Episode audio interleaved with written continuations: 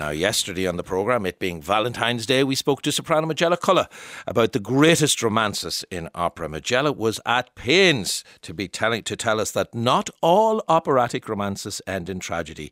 That was yesterday. Today is February the 15th the day after Valentine's Day. And, well, happy endings may now be nothing but a dream for some people. Certainly that's the case in one of the most celebrated romantic operas of all time, Madame Butterfly. Love, passion, emotional turmoil, betrayal, and tragedy abound. The opera Madame Butterfly will be staged in the National Concert Hall on February the 25th and 26th. Production from Lyric Opera. And right now I'm delighted to be joined in studio by conductor for those shows, Anne Sophie Duprel. But I was saying to you before we came to air, and Sophie, you were a singer. I, I believe you've sung um, the part of Cio-Cio-San, the part of Madame Butterfly, in the region of 180 times. this is true, absolutely. It's a role that you kind of know then?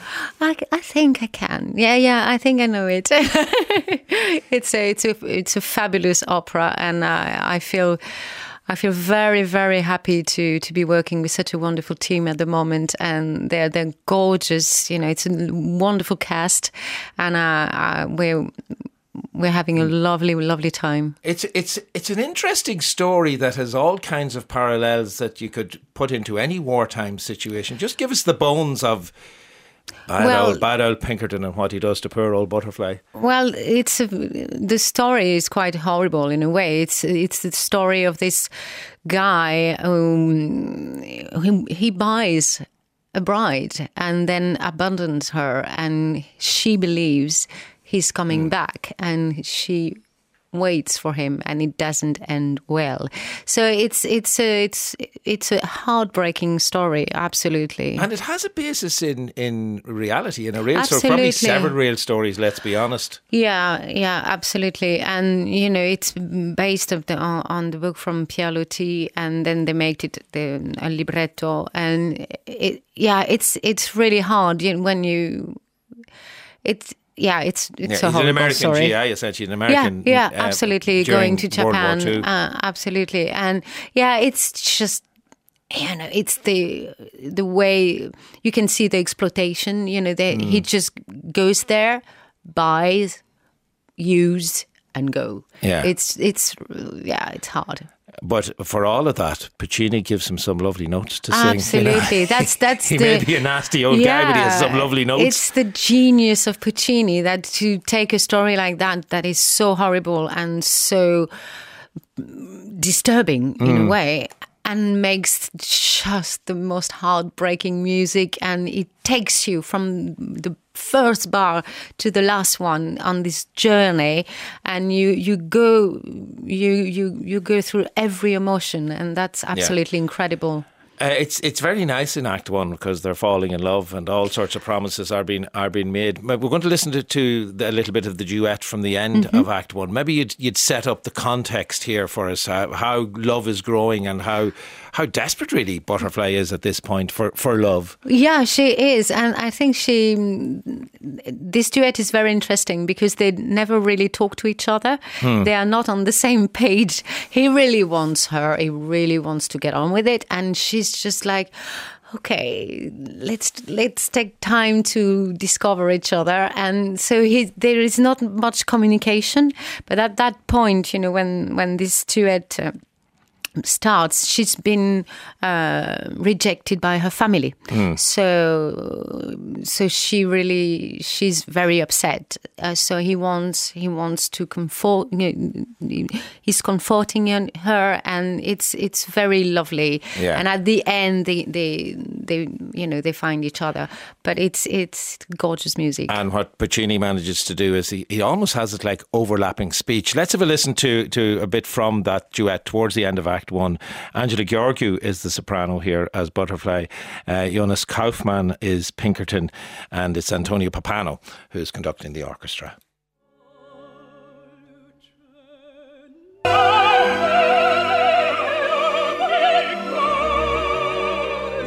Oh, if only life was like that. Uh, Angela Gheorghiu as Butterfly, Jonas Kaufmann as Pinkerton in that uh, part of the duet from the end of Act One of Puccini's Madame Mad Butterfly. And with me in studio this evening is conductor Anne Sophie Duprel, who has previously sung the role of Butterfly but is now conducting the orchestra. It was very interesting to watch you as, as that was as that was being performed because you, you gave this gesture which explains how, you know, at the beginning of that, the kind of one, it gets higher, the pitch mm. is rising, and, and you were putting one hand over the other. But then you almost went into conducting mode uh, when you get into the, the middle of it there. Yeah, because it's just like so. I get very emotional. Music for me is, is such a it's it's an incredible incredible way of expressing you know emotions. So I. I just, I just carried you away. To, you have to go. You, you, have to go with it.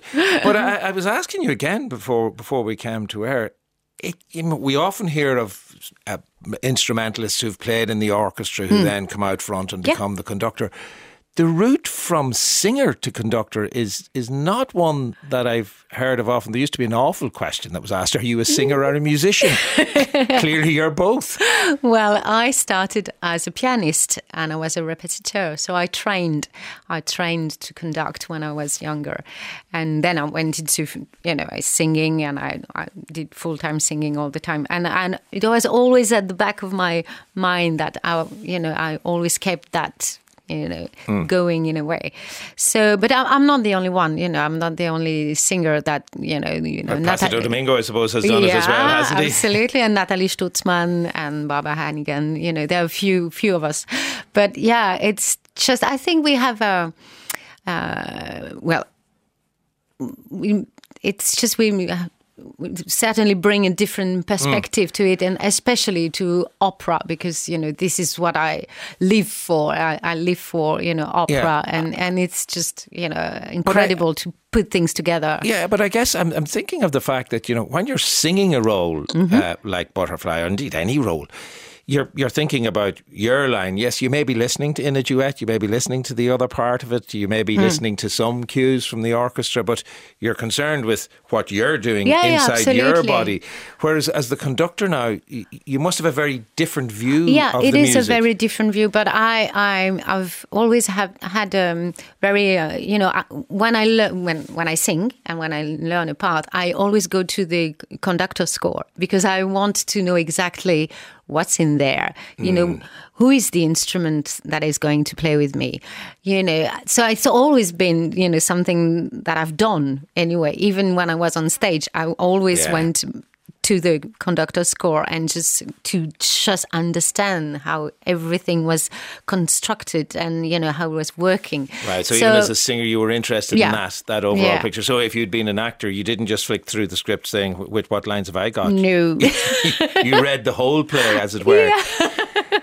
yeah, and that's always. I think it's, you know, the way everything is is built is so interesting, and you understand more of your part if you understand more of the mm. others because like that you're going to have a real journey and, and and it's very interesting and very you know i think you you can give more colors more different mm. emotions with that if you were going to be um, anything when you were born, I think you were going to be involved in opera. I want to bring you back to the moment of your birth. You probably okay. you probably don't remember this, but I believe as you were born, this is probably one of the first sounds that you heard.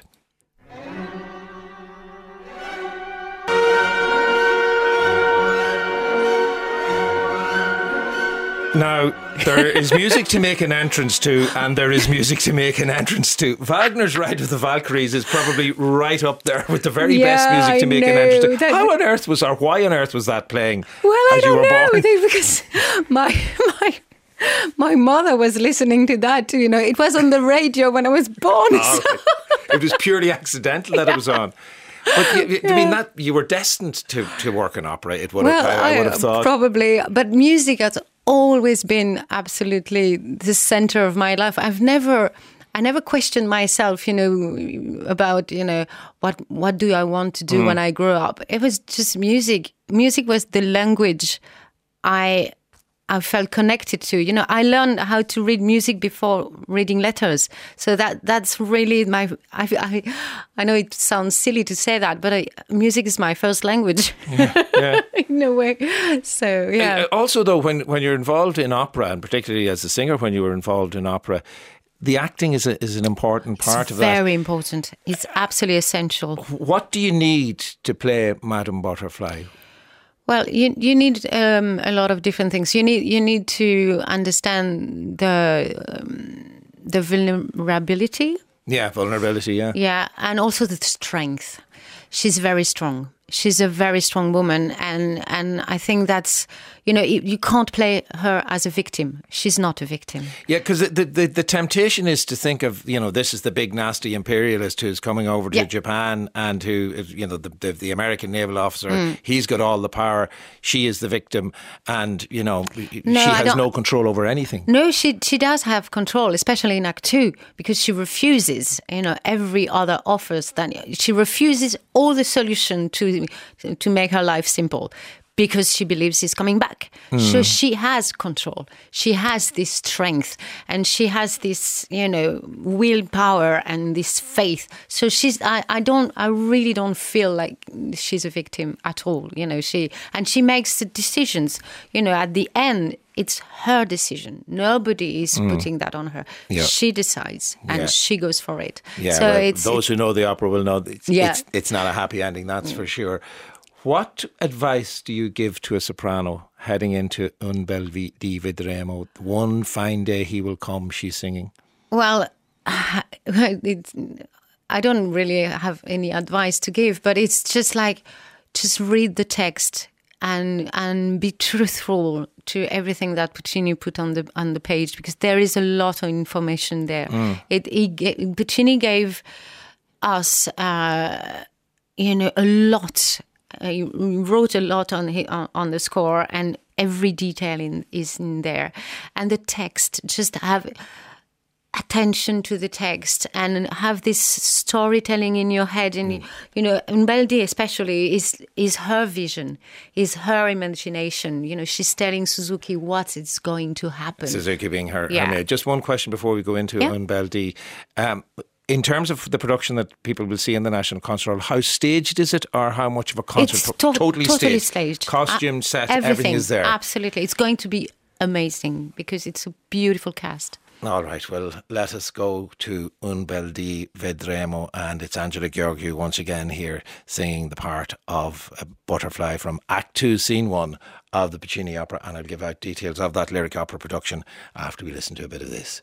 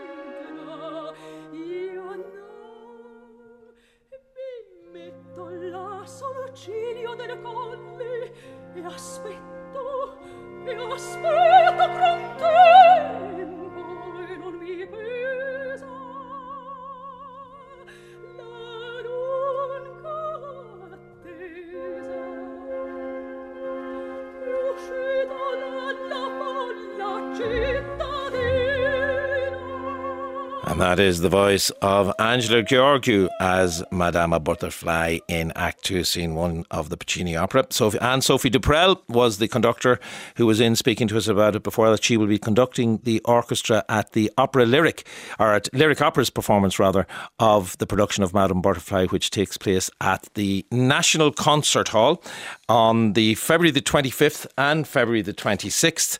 And you can find full details on nch.com IE. Recent photograph of Salman Rushdie serves as a reminder of the author's resilience and indeed of the injuries he sustained last August when he was attacked at a public event up in upstate New York. The picture accompanies an interview he gave to the New Yorker earlier this month. In it, he wears a black eye patch over his right eye and scars are visible on the cheek below. It's cheering to report that his smile and his gaze are as steady as ever and as direct as ever. Also cheering to report that Rushdie has just published his 15th novel, Victory City, completed just before the attack. It begins in 14th century India, where a nine year old girl called Pampa Campana meets a divine goddess. Alex Clark has been reading it for us, and she joins me now on the line. Uh, Alex, it's it's practically impossible to to to look at this book, to read this book, to to get the contents of this book without putting it in the context of that incre- appalling attack on Salman Rushdie last August. That's absolutely true. And I mean, you know, one of the reasons, not least when you read the text, is that it is a text about empire and the violence that is caused when neighboring peoples go to war with with one another, the sacrifices that are caused. It is very hard reading it, but it was finished, as we understand it, entirely uh, mm. before the dreadful events of, of last August. In fact, I think Rushdie had had just kind of finished his sort of final tweaks and edits on it. Uh, we don't know whether he went back to it in any way, given the extent and the grievousness of his injuries and his medical and physical and emotional recuperation. I guess we, we would probably think not, but it is a startling th- thing to read in that mm. context, of course. Not least uh, uh of, of which, uh, in terms of being startling, is the fact that, uh, well, it's the fiction, I suppose, that this character, Pampa, who's a writer, she, she's, she's written an epic poem about a, a 25, a 250 year, year old lo- long narrative, rather, but she is stabbed in the eyes and loses her sight. This written, we believe, and we're told, ahead of the attack last August. Yes, that's right. And uh, it, it is a very um, gruesome scene, in fact. Um, although one from which she recovers with the most extraordinary resilience. Uh, she, in fact, composes a vast amount of this fictional epic, the Jaya Parajaya. Uh, after that, she uh, somebody comes and takes dictation from her. She devotes herself to finishing this this poem, which we are again told it, it is a made up poem, but it is along the lines of the Indian Mahabharata. It is a sort of foundational text of Indian literature. I, I mean, I, I, still can't get my head around the idea that that is there in the midst of the novel, written beforehand, and then it, it you know, the, uh, events turn Absolutely. out into what happened in August of last year. Absolutely, and particularly again, as you you know, yet another sort of aspect of that is that this is a novel about someone who does have the power of, as it were, foresight, who does mm. predict the things that are, are, going to happen. It makes it feel even more. It gives it even more resonance, doesn't it? Yeah, I, but we should be very clear. We're not in a world of absolute realism here when it comes to no, Victory Victory City, because Pampa, uh, Pampa Campana lives to the age of 247. Don't think that has been achieved to date by anyone in the human race. But uh, the no, help, the help no, of the god, not. and she doesn't really age very much either. That's handy. Um, she she does get a little bit of help here. The goddess Parvati uh, is is all part of it.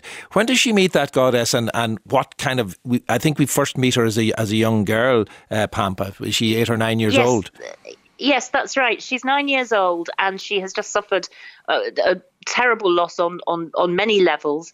Her uh, village has been attacked. All the menfolk, the warriors, have been killed, and all the womenfolk of the village walk into the fire and sacrifice themselves as a response uh, to that tragedy. In fact, already the sort of, I suppose, the humor of the book makes itself felt because the narrator, who is telling us about this great epic and about Pampa Campana's life, uh, tells that this, we shouldn't really be surprised that we don't know very much about this battle and this sacrifice because battles were ten a penny in those days. They happened all the time. They were insignificant, and this is one of those. But she, as a nine-year-old child, uh, watches her mother sacrifice herself along with everybody else, and she then simply wanders into the forest and is as is alone.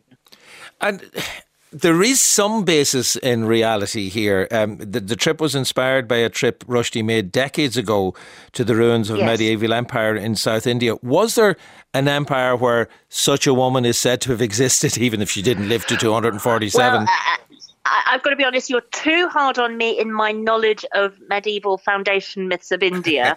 but I think you're absolutely right to say uh, Rushdie visited Hampi many many years ago there saw the ruins of the uh, the Empire Vijayanagara, and uh, this is what sort of inspired him. Obviously, that inspiration took a long time to work its way out, uh, because what he does in this novel is go in for a sort of full scale world building. I mean, that that is the sort of great pleasure one hopes in the writing, but certainly in the reading of this book, that he creates a world. I'm sure that scholars of Vijayanagara would would sort of know the, mm. the, the assonances and consonances. I don't myself, but I can say that it reads as something that is so thought out, every detail of this empire, of its establishment, of its long history over these 250 years before it finally uh, falls. We know it's going to fall. That's not a, that's not a spoiler, I mm. promise. Um, is is so is realised in such detail and with such an energy. There is such an energy and dynamism throughout these pages. Uh, the other the other aspect of this is you, you mean you mentioned uh, that gender is very much to the fore from the very beginning with the tragedy of the, the men all going and then the women sacrificing themselves. How does uh, how does Rushdie uh, address gender issues across a very long period of time because we are talking about this young girl from the age of 9 to 247? That's right. Well, from the very get go, when Parvati, the goddess, uh, comes to talk to, to Pampa, and, and the goddess is is called Pampa in, in the local area. That's so so the our character Pampa Campana is named for her. She not only says that she's going to live this very long life and she's going to establish an empire, but also that she is going to fight to stop the practice of widows burning themselves and women sacrificing themselves. And so that that's set down very early on. But as you say, uh, you know, this goes on over a long, very, a very long period of time, and we do see the sort of reversals of that. Pampa Campana, who gets two brothers uh, to be the kings, uh, one after the other of her of her the city and the empire that she creates, has three daughters and has to fight for primogeniture, has to fight to say these daughters should uh, should succeed me. She she doesn't succeed in doing that, um, and she there is a point of, uh, quite a long way into the novel really when she says she realizes that what she had wanted to do, she's pulling the strings behind all the people who are in power, but she herself wanted to be king, and of course she isn't able to be king. So it's it's it's difficult, and I think one of the book's uh, strengths is that it really shows the kind of ebb and flow of power and empire that when you make certain advances they are taken away from you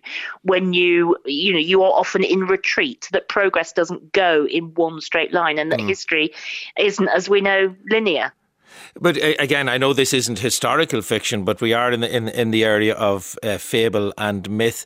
Often, when we talk about historical fiction, we say, "Well, the writer the writer's saying something about the present day." I think that's possibly true, or probably true, in the case of the choice of myth or the choice of fable that's been told uh, here as well. How does, first of all, the gender issue? We'll come to the the issue of empire afterwards. How does the gender mm. issue speak to today? Did did it have resonances there for you? Well, I think it it does because you know there are there are lots of. I mean, it, it's to do with Pampa Campana's absolute. Uh, commitment to speaking out. She will speak and she often puts herself into severe danger. As I mentioned, she has three daughters. Mm. She encourages one of them to go where she wants in the world, and the, knowing that she'll never see that daughter again if, if that happens. And um, and the, the daughter does indeed that does indeed do that, and she is constantly encouraging women to be free. A lot of the alliances she makes uh, throughout the book are with other women. Not always, but they, they often are. When she has to go into hiding at various points, it's it's goddesses to whom she addresses herself. It's a woman that who's uh, behind whose alcove she hides. Uh, you know, we get the strength that we get the impression that women to create strength have to make networks. Uh, and she is, you know, we often get the feeling that what she's doing is manipulating the rather less intelligent men around her. And given that it, that Salman Rushdie is obviously a man a, man writing about this, did did he for you get that tone right? Did he get that type of dynamic right? Yes, I thought so, but I mean, I, think it should. What we must sort of say really clearly is that this is a very, it's a very funny book. I was going to come to yes. a sort of there's a there's a kind of framing around it. So we have a sort of narrator who only very occasionally kind of interjects uh, to say that he is he or she, but we we do kind of identify uh, that narrator with with Rushdie, I think, with the storyteller. Mm. Uh, he has found this the, the Jaya Parajaya in the in a clay pot in which Pampa Campana has buried it, and it has. He is now explaining it to us, and occasionally he will say, "You know, this doesn't seem like she could have really remembered it like this," and she doesn't seem to say very much about that. Um, but it's terribly, terribly funny, and that tone kind of pervades. Even when terrible things happen. I mean, one of the things that I think you know you do really feel very strongly is I mentioned the terrible first events of mm. Pampa Campana's life.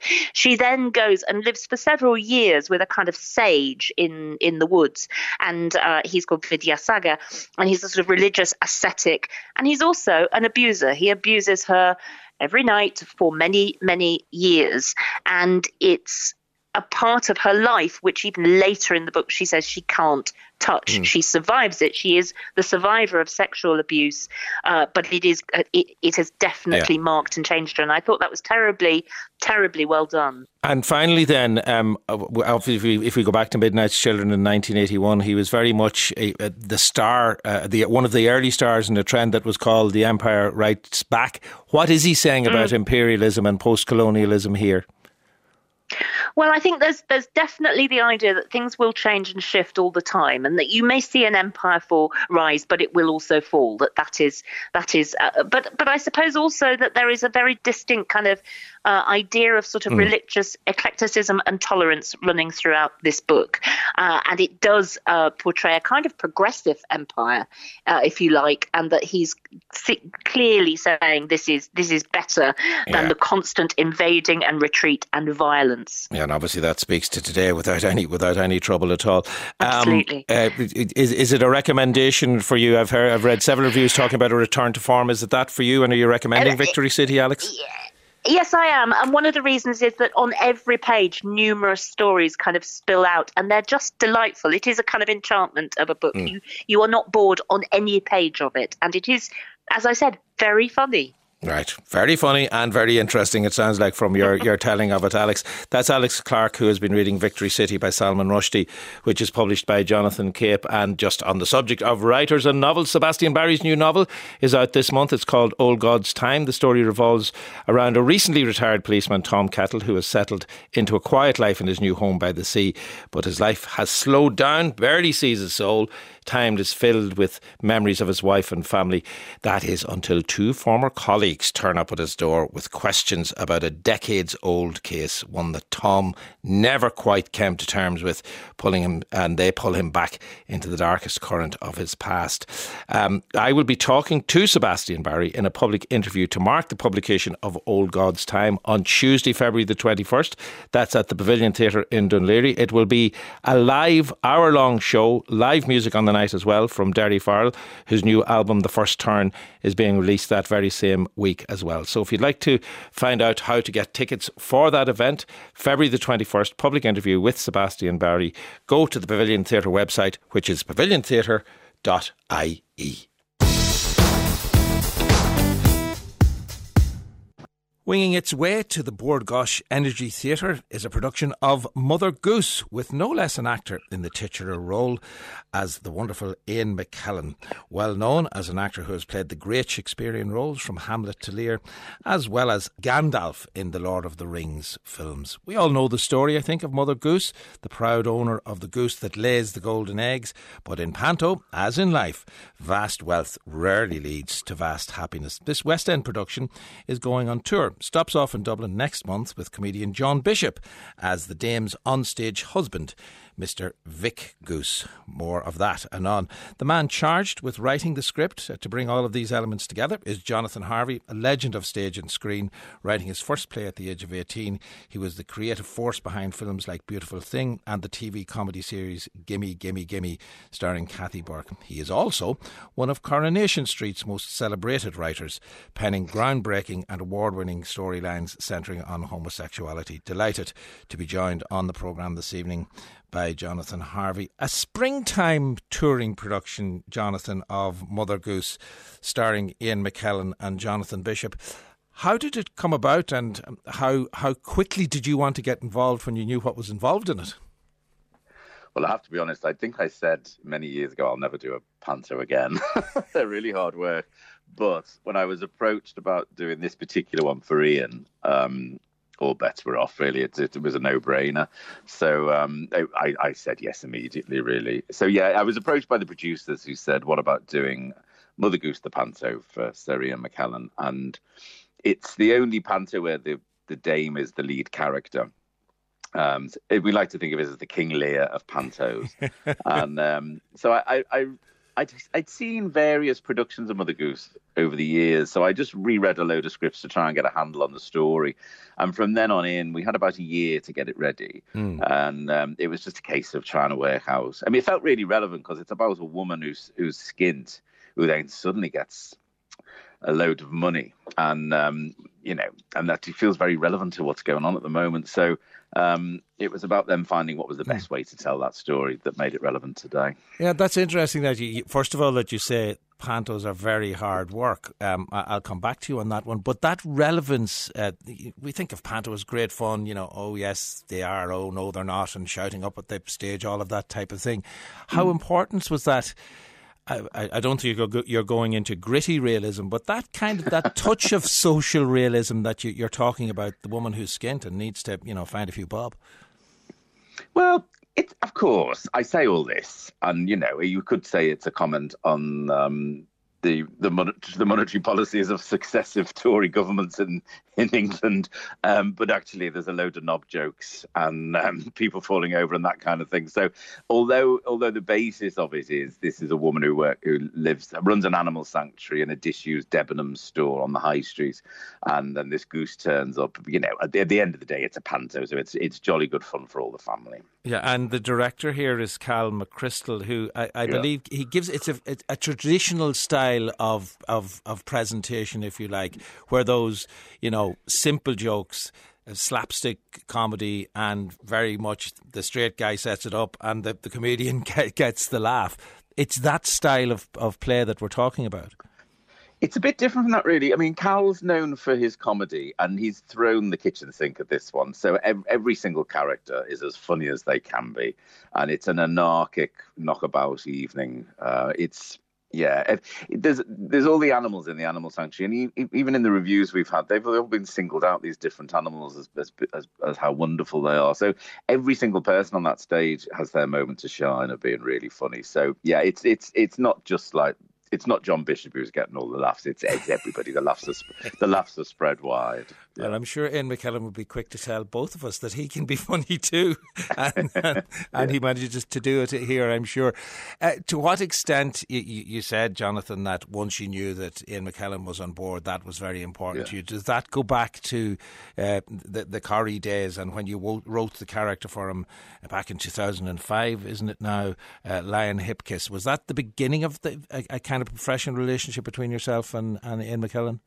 To be honest, um, I'd known I've known Ian about for thirty years. He came to see a play of mine thirty years ago this year called Beautiful Thing, and he uh, which, which, was a gay love story. And he left a note for me at stage door saying how much he'd enjoyed it. And then I mess up with him, and so we kept we've kept in touch. And even though he worked on Coronation Street, I didn't write a single word for him. I, I he was there for about three weeks, and I wasn't given one of the episodes. I was fuming about that. so uh, uh, you could say I'm trying to redress the balance now, all these years later. All right. So if it, if it's if it's not Corrie and you can get him for Panto, you're going to do it there. You're back on Corrie, yeah. by the way, at the moment. Did I see a tweet in recent times that I think you said something along the lines of "You're back on the cobblestones"? Yeah, literally, I've never left. I ditched. We weren't allowed to. I the writers weren't allowed to the set for a very long time because of COVID. Um, so they were trying to keep us numbers down. So finally, we were allowed back on the cobble. So it sounded a bit more dramatic than it was. But no, I just it's difficult when you're writing a show like that. You have to try and work out how long is it going to take Gail to walk from her house to her workplace, things like that. And you, you get a feel for it when you're on the set all the time, but when you're not, you just have to get it wrong, really. so, so it's, hand, it's handy. Yeah, I, I, so a lot more kind of the technicalities that are involved there sound yeah. quite interesting. What what you, you say that Panto is hard work. What makes it so hard? I think I think it's sort of like if I'm doing a television drama and you stick in the odd joke, people love it. But your your job is to just tell a story. But when you do a television sitcom, every single line can be analysed. Can it be funnier? And if it can be made funnier, you've got to do it. And it's a, similar to the difference between doing a straight play with a, with a few jokes in to doing a panto. That if every single, if any line can be made funnier, you've got to try and make it funnier. If you can get a laugh on every single line, you've you know you're winning. So it's it's the pressure of that really. And of course, every every really trying not to swear, every person in the room has an opinion about what is funny, and um, and so every, every, you know everyone's chipping in. But with Panto, yeah, it's it's it's just that pressure to be as funny as you can be. Fortunately, it's a funny group of people, and the director's brilliant. So uh, it it it, it, it all sorted itself out in the wash. But yeah, it's it's hard work, and you because you're telling a story, but you're trying to make mm. people laugh at the same time. Yeah, so there's the story, there's the making people laugh, and there's what you touched on earlier on in terms of you know the the, the story being that of a, a, woman with very little means at her disposal yeah. until this until this wonderful goose comes along. You mentioned yes. Tory governments. Do when you're taking it out on tour like this, do you start to tailor stuff to specific um, locations? Have you, for example, been looking up the uh, the situation in, in the Irish government and looking for a few targets there? Listen, there aren't any Irish accents in that cast, so I think it'd be a bit daft for us to even pretend that we were set in Dublin. um, so we, will just have to. I think there's we there's a few lines that we changed to make them more specific to the region that we're mm. in, just you know to get a laugh. But no, I think it's pretty obvious when you see the sets that it's set in London. When when Mother Goose makes her money, she buys a specific building in London that she wants to live in. Uh, so it, it's we don't we don't change too much as we go on on tour, but the odd line here and there we will will change to get a little laugh out of. you. And some people kind of raise an eyebrow at the fact that we'd be going to a panto uh, in in spring, in middle to late spring. But that's maybe not as off kilter as it seems on first look. It it it has become a Christmas entertainment, but it wasn't always that. Yeah, well, Ian's Ian's a real fan of panto, and he always says when he was a child. Um, the panto would open on Boxing Day and run till Easter, and often there would be pantos touring. And originally, when Ian had the idea to take it on tour, it was the idea was to just take it to venues that were they'd not. I mean, there, weren't many pantos on in COVID, I suppose. So mm. it was to try and take it to places that where there hadn't been a panto that year. So, um, but I think when when when word got out that Ian and John were going on tour, people were biting their hands off. So yeah. it hasn't ended up being that, uh, but it is now running to Easter. And I suppose it's not a very Christmassy panto. This one, it is about eggs. So um, it, it, um, it the golden eggs can still be laid at Easter, and it feels appropriate. Yeah, it feels that it works in that. Just in terms of the the television theatre film balance of things. I mean, you, you obviously you've, you've written plays, you've written, you're a scriptwriter for film and television throughout yeah. your career, um, and, and you you mentioned about how many adjective people there are in in a room when you're writing for television. Yeah. Uh, has television achieved? I mean, I'm thinking of your fellow Coronation alumni, Sally Wainwright and, and Sarah Lancashire, and the, the success they've just been having with, with Happy Valley.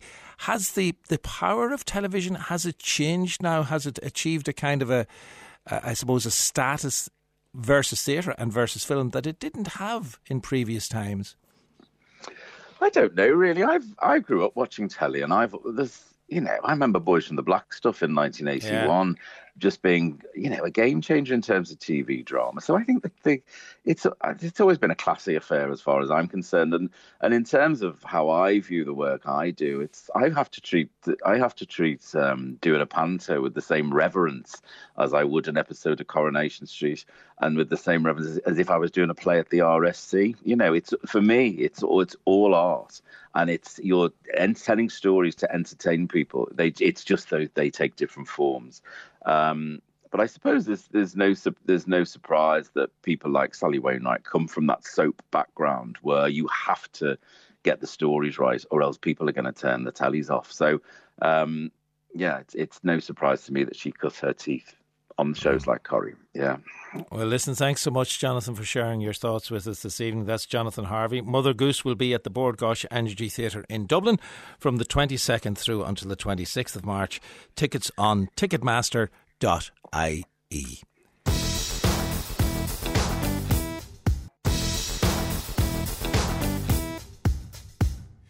For 25 years, the artist Clare Langan has been making films that explore the planet and our place in it. Beautiful, haunting films like The Floating World, The Winter of 13 Storms, and The Heart of a Tree, works of art which have represented Ireland at international biennales.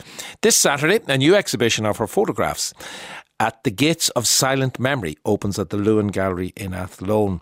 Like Clare's films, these images are created in locations as various as Kerry, Iceland, Dubai, and the island of Montserrat. Delighted that Clare Langan joins us now on the line. And we will. Hi, Sean. How Hi. are you, Clare? Good to speak with you this evening. I'm just going to tell Good. people that we will tweet images as we're going along here at RTE Arena if you want to see the images uh, that Clare and I will be talking about. But I'm going to start with titles. I mean, those titles that I read out at the top, Clare The Floating World, The Winter of 13 Storms, The Heart of a Tree. Great titles for novels, great titles for poems, all of them. Something wonderfully lyrical about them. And you have it again here in At the Gates of Silent Memory. Explain the title to me. Yes, I, I, that that title was um, when I discussed with uh, Eamon Maxwell, the curator of the show, um, when we were discussing what we were going to put into it. Uh, the first thing that came to his mind was this title, "At the Gates of Silent Memory," which uh, is a, a, a title of a song on an album called "The Fields of by the Fields of Nephilim," mm. and it's an album that, that is about the space between heaven and earth, and it, it, it completely in a way describes what this show is about. So um, that is where that one comes from. and did it speak to you? I, I, know that you sent him over a thousand images when all of this was, yeah. was being spoken about. Did it speak? Did that title speak to you in some ways in the in the photographs that you went went and ahead and chose, or that you had been thinking about? What did it say to you that made you jump at it? I think there's a kind of an ambiguity about it, um, and it's it, it sort of feels that it's sort of between spaces and between mm. worlds, and I think I think in a way that a lot of my work does feel like it's between between worlds, whether they're post-apocalyptic worlds or futuristic worlds, or um, speculative fiction about uh, future worlds. You know, I think there's something um, in it that that resonated with with the imagery in general. Yeah, we're certainly in an in between space of some kind in the first image that I'm going to tweet here uh, at RTE Arena yeah. if you want to see these images. Springs Hotel Logbooks 2007 uh, is the image that Clare Langan is going to speak to us about now. You, this is from Montserrat, is it? Yes, um, that's correct. So, so I had, um, I guess I had had a, real interest when I, I, saw a documentary about um, the town of Plymouth, which was um, destroyed by a volcano in, I think it was the the mid '90s, mm. and it spoke to me as being very much a modern day Pompeii with these ashen covered houses and interiors. Um, so I went there kind of on a recce and photography recce in 2007 um, with my my then Hasselblad X Xpan uh, camera, and um, you know what what we see in these in these photographs um, was basically in the in the exclusion zone, and it literally is a world that's been covered in ash. And um, when I went you know, I, I went back there in 2012, but I had to wait that many years for the volcano to calm down because it started erupting when we were there, and basically it, it, it was erupting for yeah. another seven or eight years. And the so specifics... when I went back, all of this had disappeared. You know. Mm and I guess that's the silent memory aspect of what you're talking about in the, yes. in the exhibition's title. But the specifics of what we're looking at here, I mean, they could be chimney yes. pots, they could be books, they yeah. could be anything mm-hmm. covered in ash. Do you want to tell us what they what they are? Um, I'm calling them logbooks. It was in a sort of behind the reception of a hotel, mm. and um, there were keys hanging on the wall, and then there were all these books. And I guess it was, you know, pre pre the computerized uh, day, so they they could have been, um, you know, guest books, uh, uh, just accountant books, but they there there's a real sense of of of um, books and paper about them, but they almost look solidified like a sculpture, you know. Yeah. Um, even even when you were there looking at them, you know. Yeah, and there's a real sense of what you want to know looking at the pictures. What what what does it say inside those books? You almost expect that you yeah. look inside and, and somehow find find out the story of the the story of the of the volcano uh, eruption itself. Um, yes. Scale is an important aspect. Let me let me actually go to another image, and, and you can talk to me about scale as we're looking at this. I'm going to tweet cocoon uh, now at RTE mm-hmm. Arena if you want to see the image cocoon. Just talk to me about scale, particularly of this. And this is almost like a, a mother and daughter in a womb. That's what it looks like in many yes. ways. And they're in that kind and, of yes. fetal position. Um, tell me about mm-hmm. the size of this photograph. Okay, so the size of the photograph in the show is 120 centimeters by 80 centimeters, and it um, it's actually taken. Um, it was part. It was you know I was there and I was shooting um, a, a, film for uh, Jóhann Jóhannsson, Flight from the City, and um, we I shot it with my friend Tristan and her daughter Leela, who are in the film. Um, and they're in this image as well. Mm. So this was a scene that we sort of did as an aside, and um, it's actually in Reykjavik itself, um, and it's it's a it's kind of a natural spring um, foot bath um, on, on, on the pier in Reykjavik. So it's got natural thermal um, w- water in it. So my my friend and her daughter managed to squish into this um, kind of almost looked like a you know sort of like a pestle and mortar. It was like a, a granite. Um, uh, circular um, uh, hole mm. um, that um, uh, was hot water. But um, so in in you know, and there is this womb-like feeling to it, and yeah. there is this cocoon type feeling, and it does relate to some of the other images then in the show, which which have a very kind of intimate uh, yes, feel about them. Intimate well. feel to them as well. And, and I mean, it, to put it in old money, we're talking about, you know, four, five, and six feet. Uh, the, some of these pictures are, yes. which is, you know, yes. it's, it's quite quite a large scale that we're talking about. I'm, yes. I'm moving yes. on now. I'm moving on now to an image called um, The Heart of a Tree One. You mm-hmm. made a film in 2020 called The Heart of a Tree. I presume, is this image a still taken from that? We, we At RTE no. Arena? It's not. Well, it's I. It, it's it's a photograph. It is a photograph um, mm. taken uh, during the shoot. I suppose I still yeah. just distinctly would be a still from the film. Yeah. But it is a scene in the film. So I suppose um, in conjunction with shooting, um, I took photographs as well. So this is one of the photographs, and uh, in in this, um, it was shot shot again in Iceland and in, in the heart of the Icelandic Highlands, and um, and it's it's very again actually it's it's it's a place in a way between worlds because it's on the it's sort of right in the center where the two um, uh, the Eurasian and the North American tectonic plates meet, and it's sort of pushed up these mountains that used to be um, for uh, a ski slope, but they no oh. longer now that the snow has melted, there's no longer um, uh, snow there. But um, th- and, so this, for, and, just for people who aren't who aren't seeing the image, I, I, should it is that as you said, it, it's a it's a man. I presume it's a man. It's a figure anyway, yes. a human figure yes. walking along the kind of the top of these mountains that were caused by that uh, those plates rubbing together and kind of forcing mm-hmm. the, the land yeah. up into the air the scale is extraordinary here as well. I yeah, mean, the scale of the man yeah. against the landscape or the person against the landscape. Absolutely.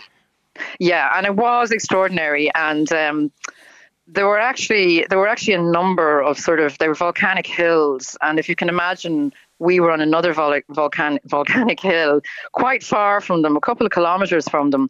And um, I was shooting two cameras, myself on one, Robbie Ryan on the other, and I was also taking photographs. Um, so, you know, we we had walkie talkies. So the, the, the performer Eric was really quite quite far away, and um, it's sort of happening. There's steam coming from behind the mountain. It's it's and he was incredibly windy up there, and he's carrying the dancers were carrying these large balloons on their back. And, and, and the idea of the film and the, the, the project, the, the, photograph, is that it was in a, a, a world that no longer had trees and sort of air and was like the new gold. So these were, we called them the steam collectors. So mm-hmm. they were wandering over these volcanic hills with these huge three foot wide balloons on their back. so there is, you know, I guess it's a speculative fiction in the sense that it's thinking of a, a possible future world without trees. And there's a sort of a disorientation as well in that is it another planet? Is it Earth? Yeah. You know, we're not really sure. Yeah, that in between space is there again. Um, yes. one, one final image that I'll just put up as, as we finish up, Clare. It's it, This is Alchemy 1 and a, beautiful yeah. embrace here. Uh, maybe mm-hmm. describe, yeah. describe the image to us. Um, it, it, it is of um, uh, uh, two people embracing, um, and they're. It's a very kind of warlike image. Now, in actual fact, I was filming in the summer of 2021, uh, and I was, I'm, I'm, and my film Alchemy uh, is coming out next month. Um, so this is part of that hmm. project. Mm. But this this this this scene was filmed in um, what had just been um, a huge fire in the Killarney National Park that destroyed a huge area of it. So it fitted in with the, the, my my thematics for what I was doing. But what I hadn't really taken into account was when we actually got there and, and, and you know they kind of dirtied themselves up with the charcoal was that it looked so warlike in this yeah. really burnt environment, and there's you know there's intimacy, and it's it's it's a really moving image. Yeah, very know? sad. There's a great sadness about it, a kind of resigned sadness yeah. about it um, is within that. Yes, uh, well, lovely to speak with you this evening, Clare, and hope that the exhibition goes very well for you uh, in in uh, Athlone. That's Clare Langan speaking to us about her exhibition at the Gates of Silent Memory. It's at the Luan Gallery in Athlone from Saturday the 18th of February, and it runs right through until the 20th. 20th of April. Athlone, Athlone Arts and Tourism.ie for full details on that is